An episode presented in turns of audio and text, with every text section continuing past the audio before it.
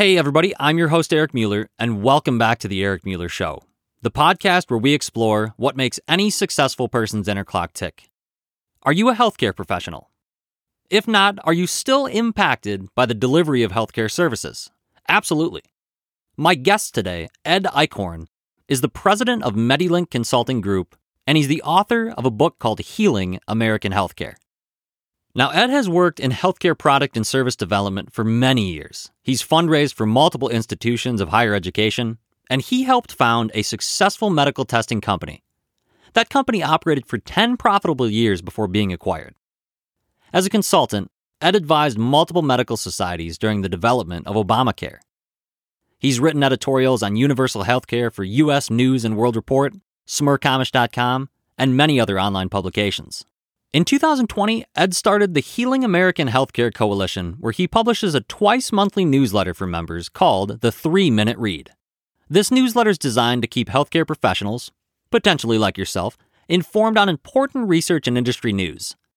Ed strongly believes that healthcare is a right, not a privilege, and that seeking healthcare should not have the potential to lead to bankruptcy. Together with his co author, Dr. Michael Hutchinson, Ed has created a universal healthcare plan for the United States that would actually save our country, now wait for it, $1 trillion per year. I hope that those of you working in healthcare especially enjoy this one. Let's head on over to the interview.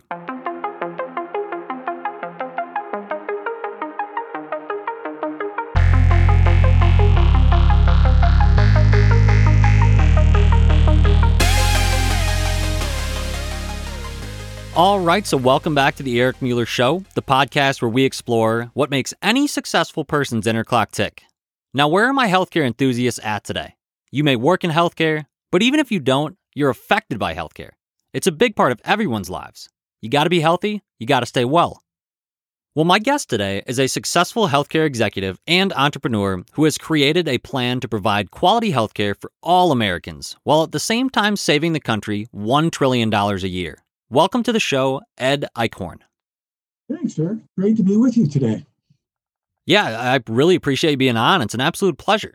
And Ed, so starting off here, you have experience as both a healthcare executive and you're an entrepreneur. So on this podcast, I've interviewed some CEOs, some founders, people that have, you know, more of that executive experience, but then also those that have started their own thing.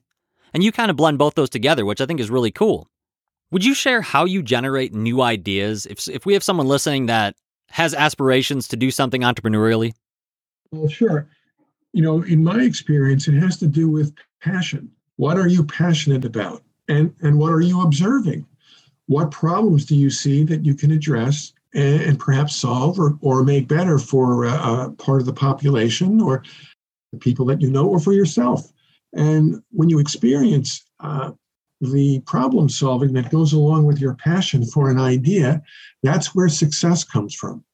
Because when you're passionate about something, you are willing to spend the time and the effort to try to make that a reality. And, um, you know, you also learn a great deal if you're passionate about something and you fail a little bit, because that helps you to uh, learn what the boundaries are for you to be successful the next time you have a great idea related to things that you really care about. Now, did you always know that you wanted to do entrepreneurial things? Or I, I, know, at least in my experience, Ed, it wasn't really something that was always there. It started to come on a little bit slowly later on, but then I fully realized that this is definitely a route that I want to pursue and explore more. So I guess was that a passion for you at a really young age, or did you find that come a little bit later on in your career? Well, that's a good question.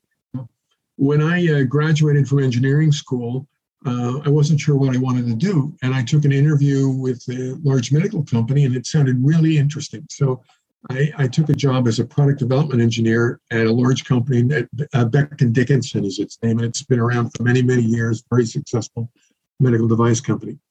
And after I'd been there for uh, about six years, I was selected to work with a consultant to actually do a hospital based product search. And what that meant was uh, myself and this other uh, person, we were based in hospitals for almost a year. And we came back to BD and we reported that we found 50 ideas for new products for the company. And the idea of finding new ideas in the hospital setting was exciting. And, um, you know, I thought, gee, this is something I may want to do in the future.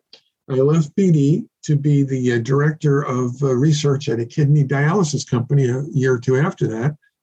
And as I got into that process, my uh, colleagues at that company and I decided it was time to start our own business to provide better services for dialysis patients.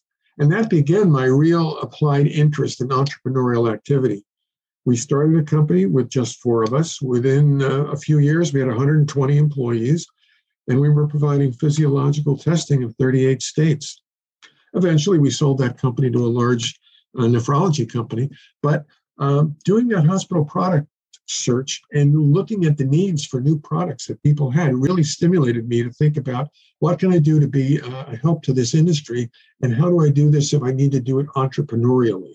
And that's what led to our business uh, that was based on providing physical testing services for dialysis patients around the country. Yeah, well, and, and also like, I mean, you kind of shared a little bit of the of the the way that you discovered that there was a problem that needed to be solved. You could see mm-hmm. in your own mm-hmm. space where improvements need to be made. Mm-hmm.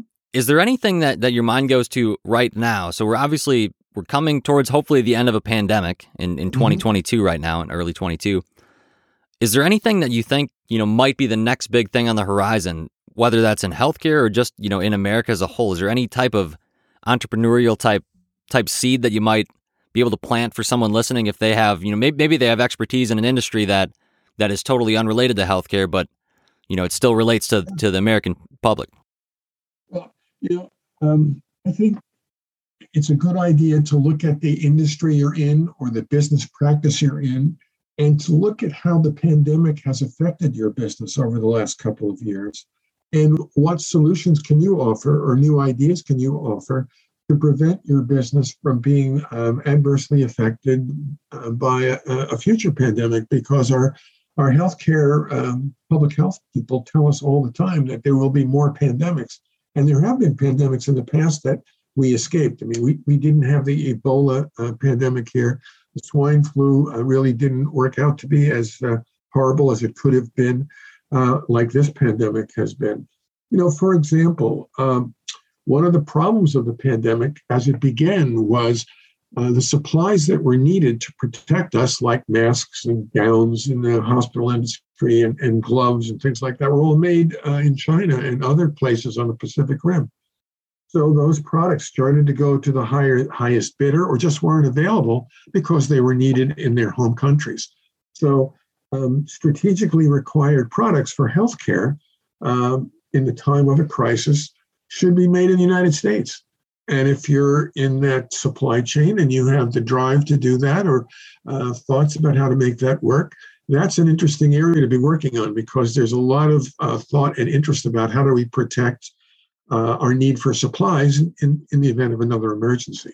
And I am sure there are a number of businesses uh, um, that could use um, some additional help. For example, it is well known that ultraviolet light uh, kills viruses, but it's not a good thing for you to see or be around.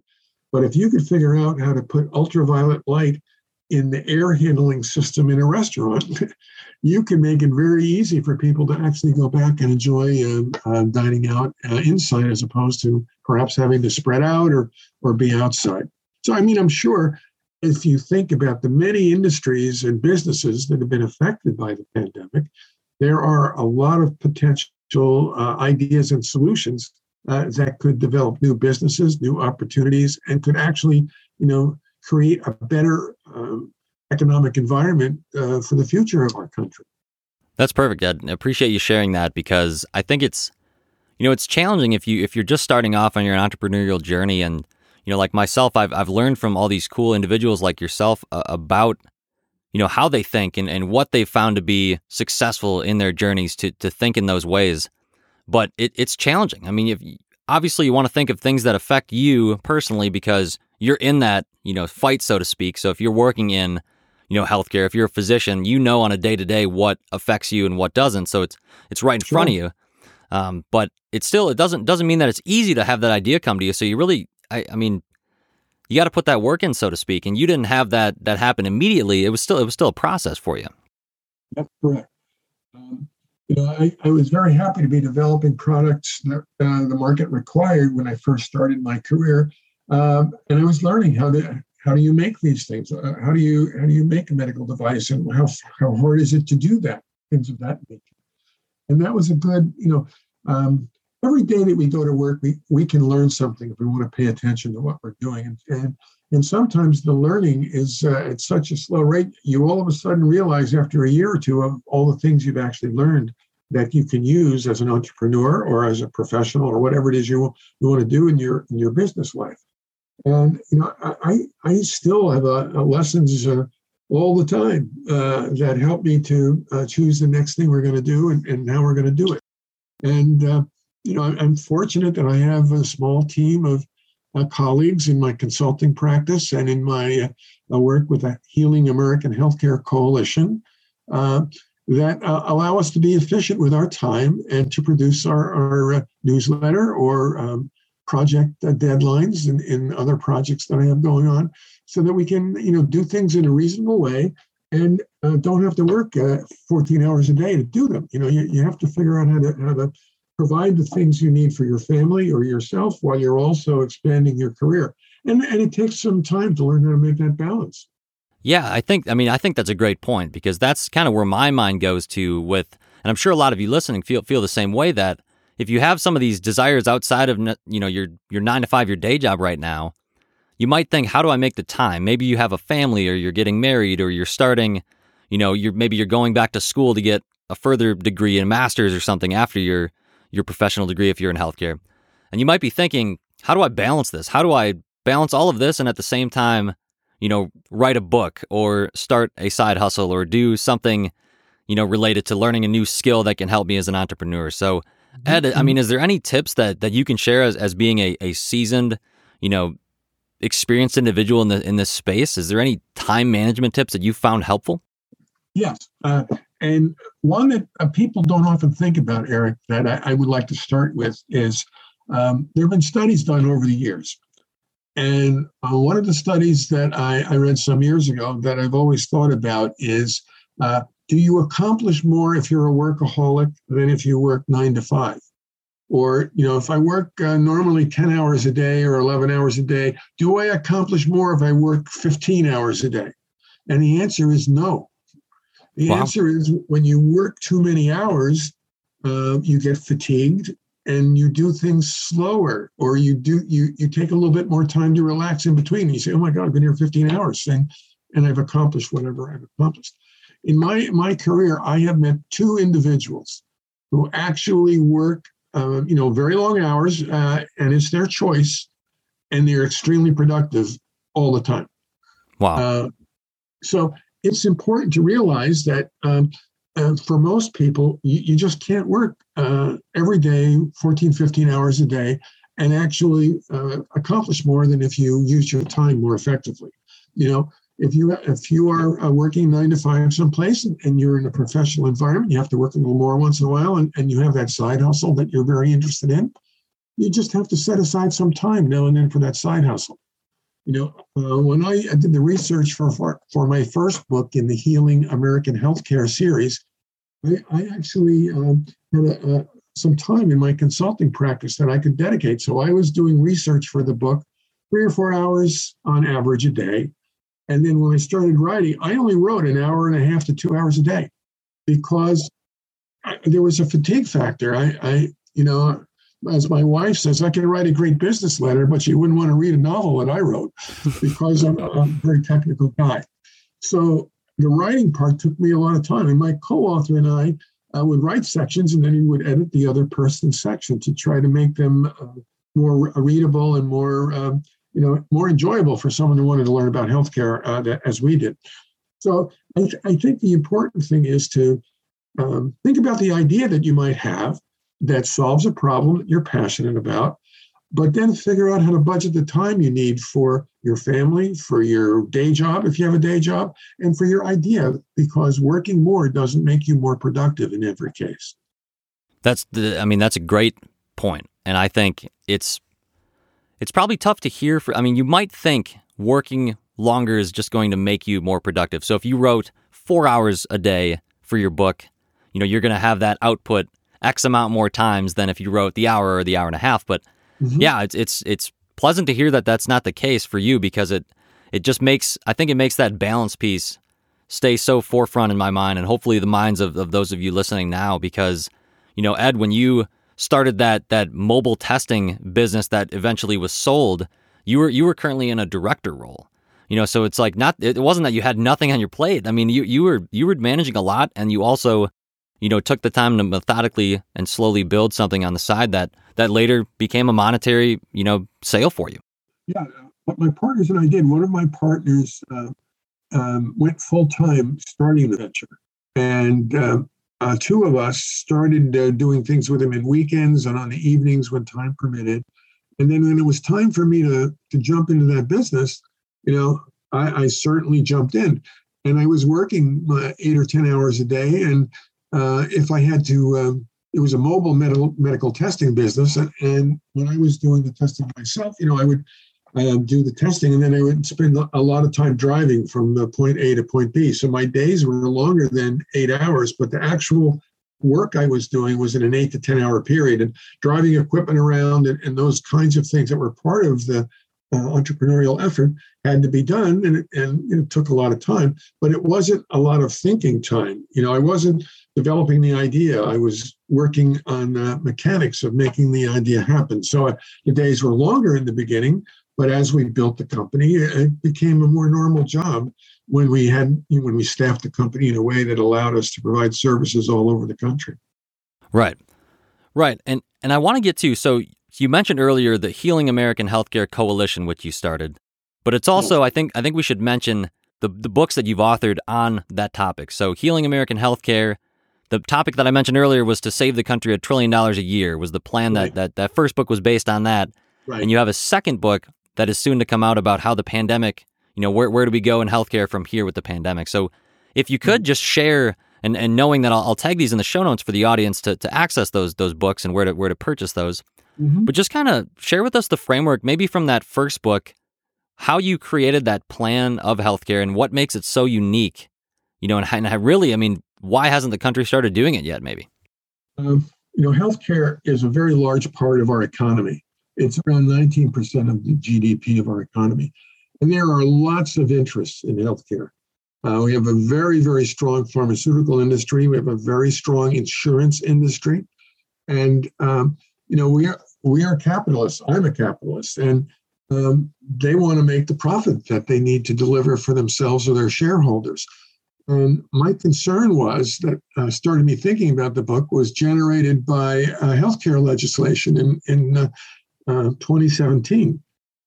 At that time, uh, the Speaker of the House put forward uh, the Healthcare Advantage bill, which really was going to reduce benefits for people on Medicaid, was going to reduce taxes for some wealthy Americans. It was going to raise the cost of healthcare for people between 60 and 65.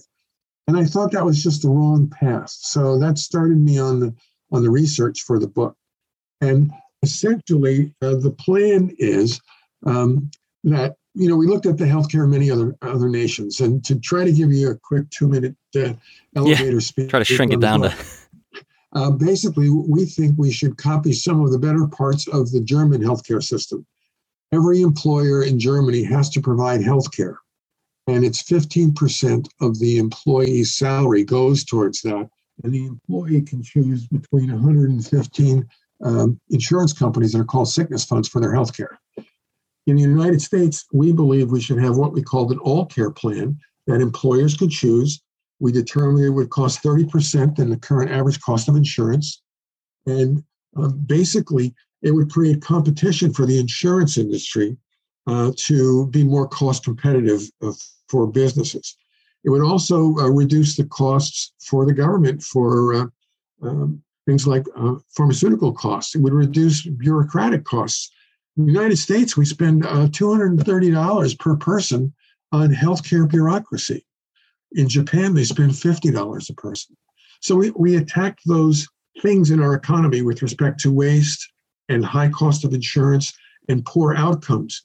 The Commonwealth Fund every few years evaluates 11 high income nations, of which the United States is, of course, one. And routinely, for the last number of years, the U.S. comes out last in access, uh, accessibility of care and outcomes and equity of care. And we wanted to address those things. So that's what we addressed in that book. And it's available through our website and it's available on Amazon. And for people who join our healthcare coalition, we give them a free e copy of our book. Um, so uh, we, we want the idea to get out there. We have sent it to every congressperson who heads a committee or is a ranking member on a committee that deals with healthcare. Um, you know, and so we have uh, done what we could do to get that uh, idea out into the public. And, you know, as people join our coalition, which only costs $12 a year, for which you get 26 newsletters, you can get a free copy of that book if you're interested in learning more about it. Uh, our second book will be out in a couple of weeks, and it's a compilation of all of the articles we've reviewed in our newsletter over the last couple of years. And we, man, we monitor 70 uh, sources on, on healthcare, and we choose five or six articles every week that we comment on and we summarize so people can get information quickly, and then they can uh, link on a part of our article to go to the actual full article online if they want to learn a lot more about that topic. So, um, you know, that's kind of what we're doing and, and why we're doing it. Yeah, that's that's phenomenal. I think I'm glad that you mentioned the the the three minute read newsletter, which you were talking about there. So I think yes. that was something that caught my attention because you designed that to be, you know, digestible by a busy healthcare professional. So a physician, nurse, right. you know, pharmacist, physician's assistant, what have you, um, whatever industry, you know, whatever type of of you know institution they work in Sure. They might not feel like they have the amount of time to di- to digest this type of primary literature that's essential to them being on the top of their practice. So I think that's mm-hmm. a great resource and I will tag that in in the show notes as well because I think I think that's a you know incredible resource for anybody that's in healthcare to have. So yeah. Healing American Healthcare Coalition if you join that dollar a month for for you know for 12 months, $12 a year, you get the book which probably is 20 bucks by itself, and then you also get this you know newsletter every two weeks that that really can keep you. I mean, just keep you on the top of of what's going on. Yeah, you know, when we designed that, we actually uh, we tested the newsletter. You got to be able to read this in three minutes, and you can. And, and the idea is to give people, you know, the uh, healthcare world is changing from a healthcare policy perspective, and all of the issues related to the pandemic and discoveries about the pandemic. And we wanted to uh, get that information out to you know physicians, nurses, healthcare finance people, people that manage healthcare uh, centers or whatever, so that um, they have a grip on what's actually going on every couple of weeks. And um, in our second book, uh, which is Healing American Healthcare as the title, which is kind of our brand, uh, and the subtitle is uh, Lessons Learned from the Pandemic. And it goes through uh, all the lessons learned for the first 18 months of the pandemic and probably there'll be a book three that uh, looks at the next uh, 18 months as the hopefully the pandemic is something we see in our rearview mirror at that time. So uh, yeah, that's where we are. Yeah, yeah, I think that's. I mean, the kind of where my mind goes with all of this is just the the slow moving nature of, of government and healthcare in in any country, but specifically the U.S. So I think mm-hmm. you know if you have if you're thinking and you're listening right now and you have just an insane idea that you know, like Ed does, to change something that is managed by the US government. You can present that idea and it it may take effect, but it, it may it may take forever that for them to implement that. I think it's just it's it's crazy to me to think that, you know, we we really should be looking at like Germany or other countries that are doing healthcare better it's like why are we not why you know you present them this idea why are they not acting on it? I mean is there is there just certain is there certain red tape that needs to be decut or i mean what what is the barrier Ed to this plan being implemented to to help save americans money and provide better healthcare? Well you know again it's uh, the challenge of the uh, of the interest in, in, in play here. Um, the pharmaceutical industry has been studied by a number of people at harvard and other places and and generally we pay two and a half times what other nations in the uh, Organization for Economic and Cooperative Development of the United Nations, the 37 uh, uh, democracies that are in that organization. And we pay two and a half times more for medications than they do. Uh, and 60% of them come from companies based in the United States. And uh, the reason for that is other nations uh, have different methods by which they negotiate drug prices with drug companies. We don't uh, negotiate drug prices in the United States. In fact, in Medicare, when the when um, um, the part I think it's Part D of Medicare is the pharmaceutical part. When that was negotiated, um, you know, early in the, this century, um, it was agreed that uh, they would pay a list price for drugs uh, under Part D. Now, Medicare Advantage plans, which uh, is Part C that uh, Medicare beneficiaries can sign up for, they do negotiate. But if Medicare would negotiate, they could save $80 billion a year on drugs uh, alone. Um, if we could um, improve the um, coding system for uh, services and set price structures uh, that insurance companies can live with, we can reduce the cost of billing. I mean, it's outrageous that we spend five times what uh, Japan spends on uh, medical billing, and and it's wrong thirty percent of the time. So you know the complexity is what we want to reduce there. We also want to make uh, let doctors be doctors. That's part of our book. You know, um, pre-authorization is something that physicians and patients deal with for uh, MRI and CT type studies, expensive studies. The insurance company uh, approves whether or not the doctor can order what you need. Well, that doesn't use modern technology, and sometimes those things are approved more than 90% of the time, and it takes time. So if the doctor says you need a CT right now, he could uh, order that directly if you're a, a straight Medicare patient, but everyone else, they got to get a pre authorization. We think the doctor should be available to practice medicine, order whatever he wants, and the insurance company should monitor his utilization rate and go back to the doctor. Dr. Eric, you're ordering five times more MRIs than other nephrologists. Why are you doing that? And find out what his ordering pattern is about and, and then restrict him on the backside as opposed to restricting him in the practice. You know, doctors spend three to four hours a week just in talking to insurance companies. They shouldn't have to do that. So we're talking about things like that. Now, making doctors doctors is more important here in the pandemic because a number of doctors have left medicine. As we were going into the pandemic, 35% of the doctors were over 55 years old. So when you put a lot more pressure on them in the pandemic, maybe they decided to retire. So, you know, we need to deal with the short uh, shortages in staffing of physicians and nurses and pharmacists and everyone else who's in healthcare who's trying to step away from it because of the, com- the complexity of actually getting paid for the services you provide. So, you know, those are the kinds of things that are part of the health plan. And it would save the government about $380 billion a year. And the rest of the savings goes to companies. Uh, the net savings for insurance in a competitive insurance market with uh, our plan would be about $175 billion a year across all industries. So, you know, that kind of savings would uh, create, you know, economic opportunities to improve businesses, to start businesses, and and to invest in business. So, um, you know, we think there's a, a, great demand for this, but there are those um, interests like, you know, well-established insurance companies and a, a tremendous pharmaceutical industry that would rather not give up their pricing advantages. So I think there's a lot, a lot of pressure here and a lot of potential lobbying. You know, uh, one more statistic I'll give you. Uh, the pharmaceutical industry has 815 lobbyists, okay, across uh, their associations and across the companies. Um, there's 100 senators and 435 congressmen, and there's 815 lobbyists that pull on them, and of course, uh, state legislatures as well. Yeah, so almost twice as much is, is, is how the math, math works out there. So that, yeah, I think so. So in other words, I mean, you have kind of going back to an earlier you know point that you had, just the, the capitalist mindset.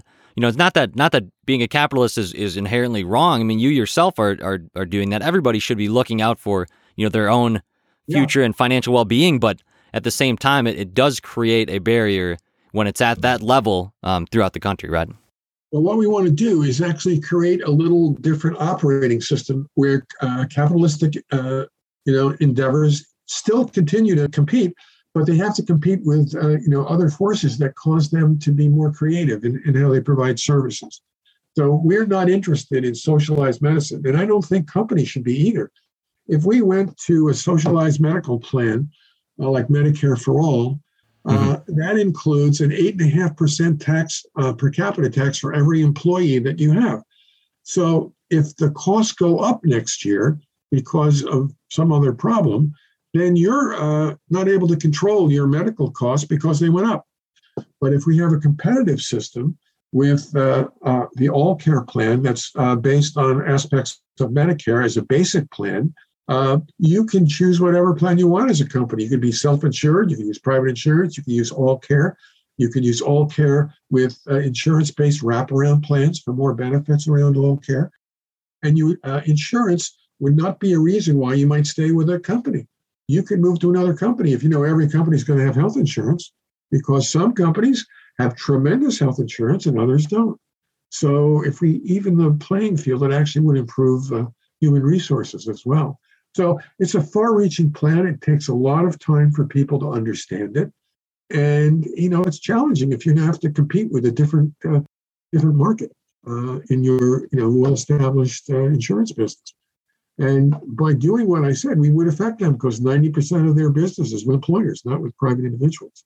Right. You know, and, and um, so so while we believe it's a simple, straightforward plan, as we describe in our book, um, it will take uh, some getting used to for the people who uh, would have to compete in these markets.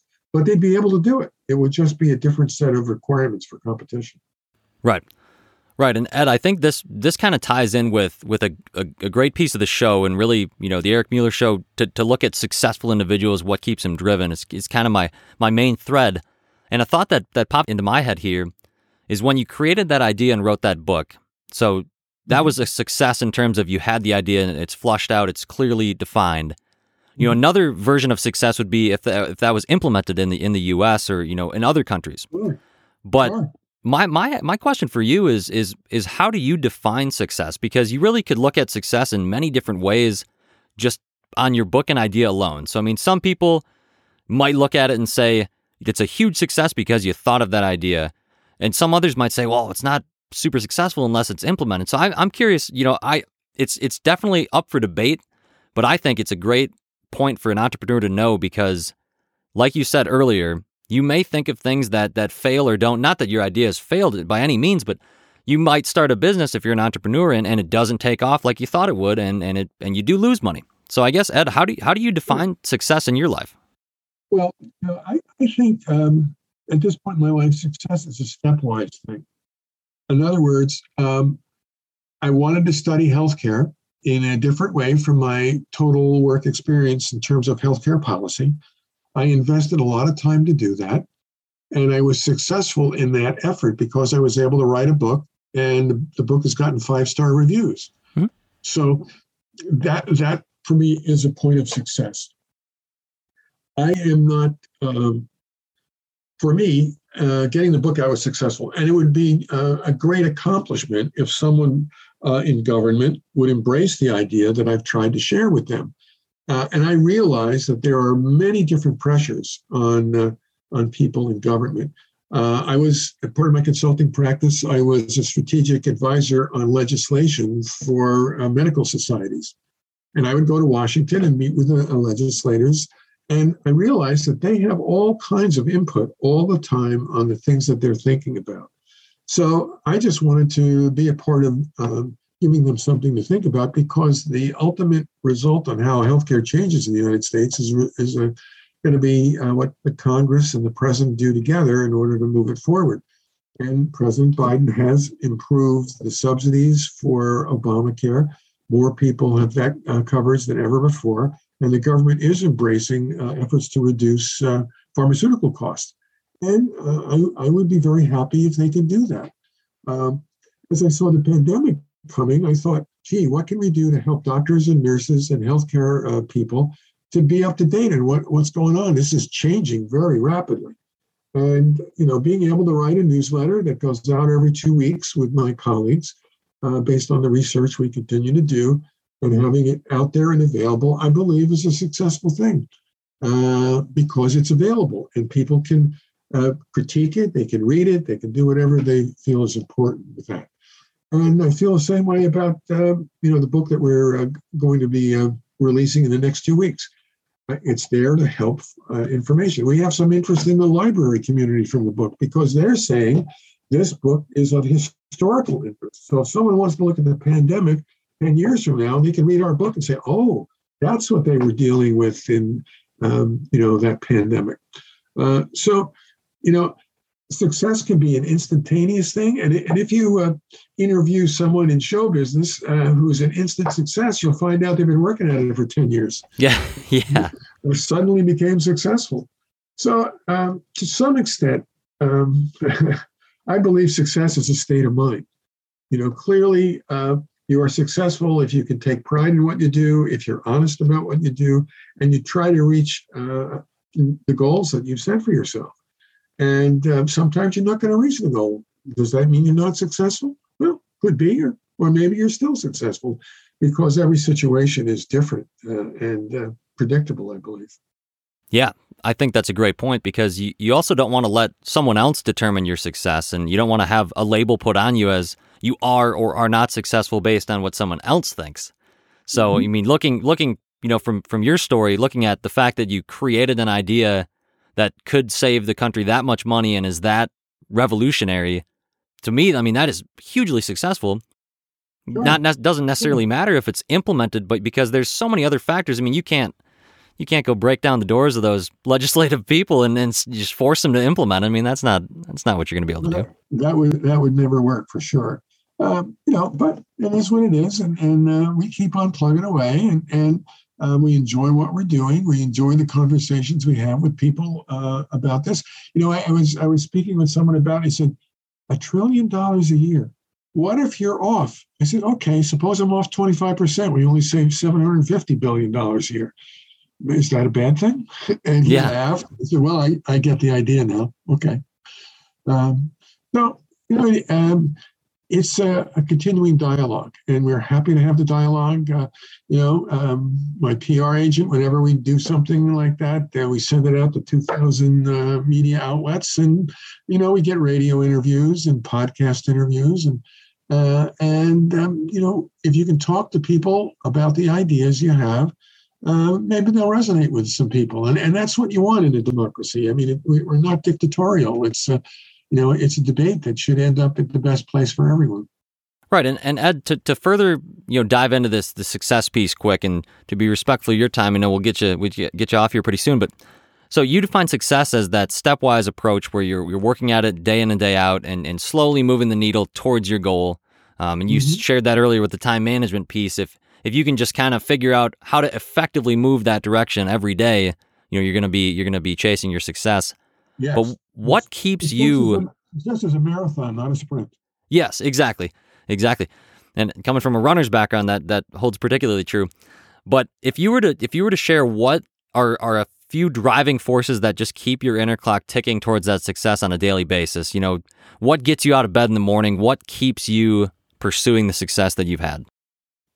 You know, it's uh, the evolving passion about ideas uh, for me. I mean, you know, um, you know, I, I believe I heard in one of your podcasts that a CEO said he woke up in the middle of the night and figured out how to name his company because he'd been thinking about it while he was arrested. And I think that happens to everyone who is thinking about things they're passionate about, where they'd like to make a change that could, uh, you know, create a business for themselves or uh, solve problems for others.